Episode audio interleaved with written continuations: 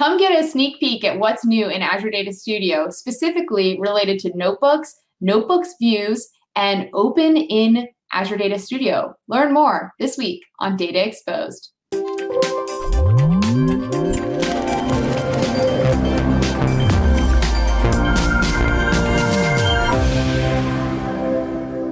Hi, I'm Anna Hoffman, and welcome to this episode of Data Exposed. Today, I'm joined once again by Julie, a program manager on the Azure Data team. Julie, thanks so much for joining us again. Hi, Anna. It's nice to be here, um, and it's good to see you.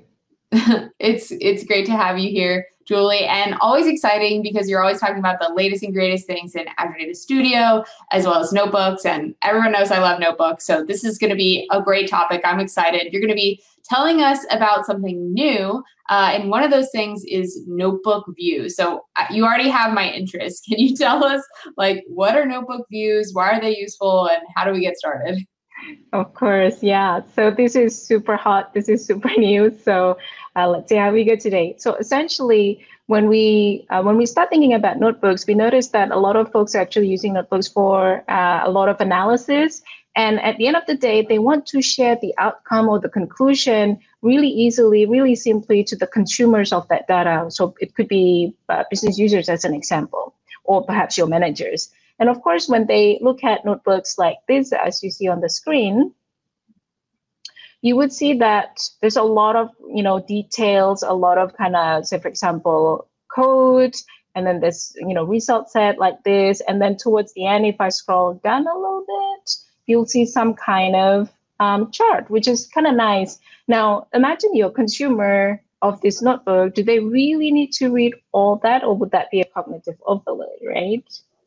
So here comes notebook views so this is one that I have created earlier, which is called Retail Quick View. So it just talks about, hey, this is the top 10 rows of the data that we'll be showing, uh, using today. And then um, here's the chart. So um, that is that is it. And then it works for SQL notebooks as well as Python or PowerShell if you have any charting for that. Um, let's take a look one way. It's actually coming from Python. So I've got Plotly here. Um, so, you know, coming from Python, right? So I can still interact with it. I can zoom in, right? And then I can also go home as an example. And yeah, so less wow. cognitive overload for your consumers.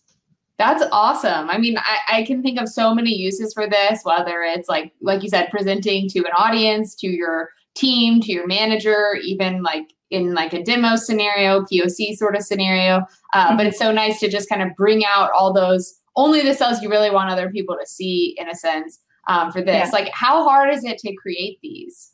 It's actually pretty straightforward. Um, you notice that, let me just go reset to uh, the previous view.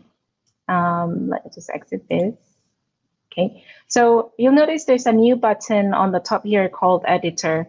Uh, so when you click on that, there's a drop-down menu. Um, this is where you create a new view. So obviously, if you have created a new one, it will show on the bottom here. But let's create new view, and then it will actually add all the cells to uh, to this canvas. And now what you can do next is just essentially delete the ones that you don't want. Uh, for example, these ones here.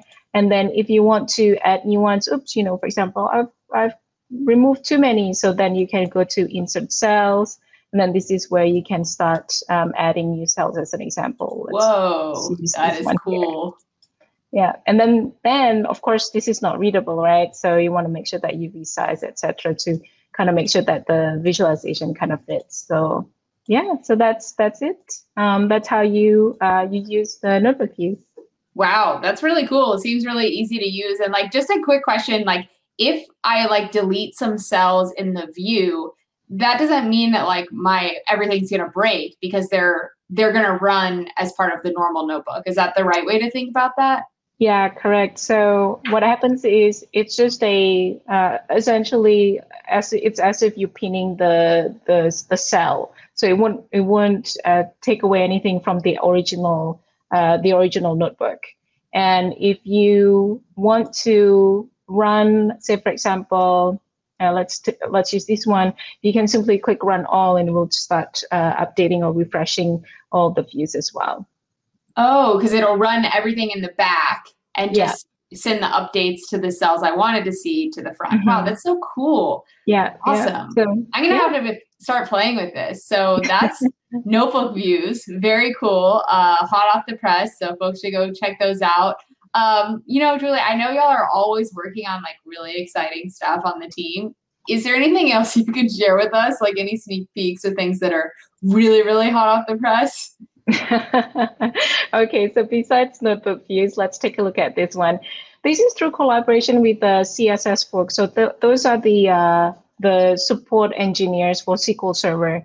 And you know that SQL Server has been around for a long time, and we've got a lot of great documentation in terms of how to troubleshoot certain things, including, for example, this one, full transaction log.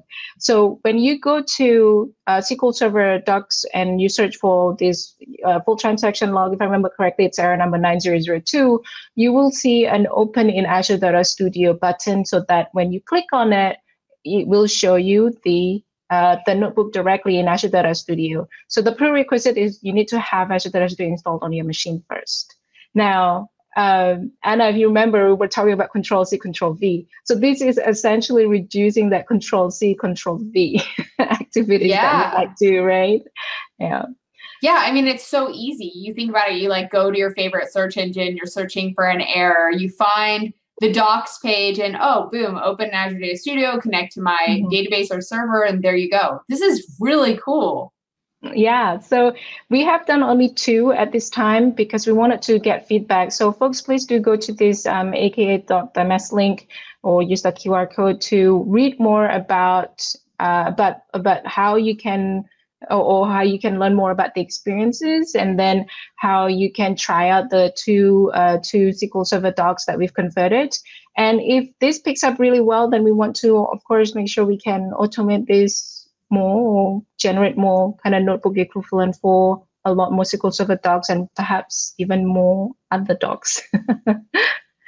awesome. Cool. Well, thanks so much, Julie, for showing us notebook views, which were very cool. And I'm going to go play with them and also this open Azure Data Studio right from the SQL docs. I see a lot of use cases for both of these scenarios, so it's cool to see how y'all are really like you know investigating what our customers need and are asking for and then are putting it out there really fast um, any final like tips or tricks you want to share before we wrap Ooh, uh, that's that's a good question, but um, I would say just try Azure Data Studio if you want to know more about the latest bits that we're working on. Always try the Azure Data Studio Insiders. You get a sneak peek of what we're working on. So yeah, so that's my final tip for today. awesome. Well, thanks so much, Julie. This has been a great episode. Always an exciting one. To our viewers, go check out the the resources. We'll put a link to them in the description. Uh, play out with play with notebooks. They're really cool, really fun, and also really effective for making you more efficient at your job. Uh, so definitely go check them out. Uh, leave us a comment and let us know what you're doing with notebooks and some of these new capabilities. And we hope to see you next time on Data Exposed.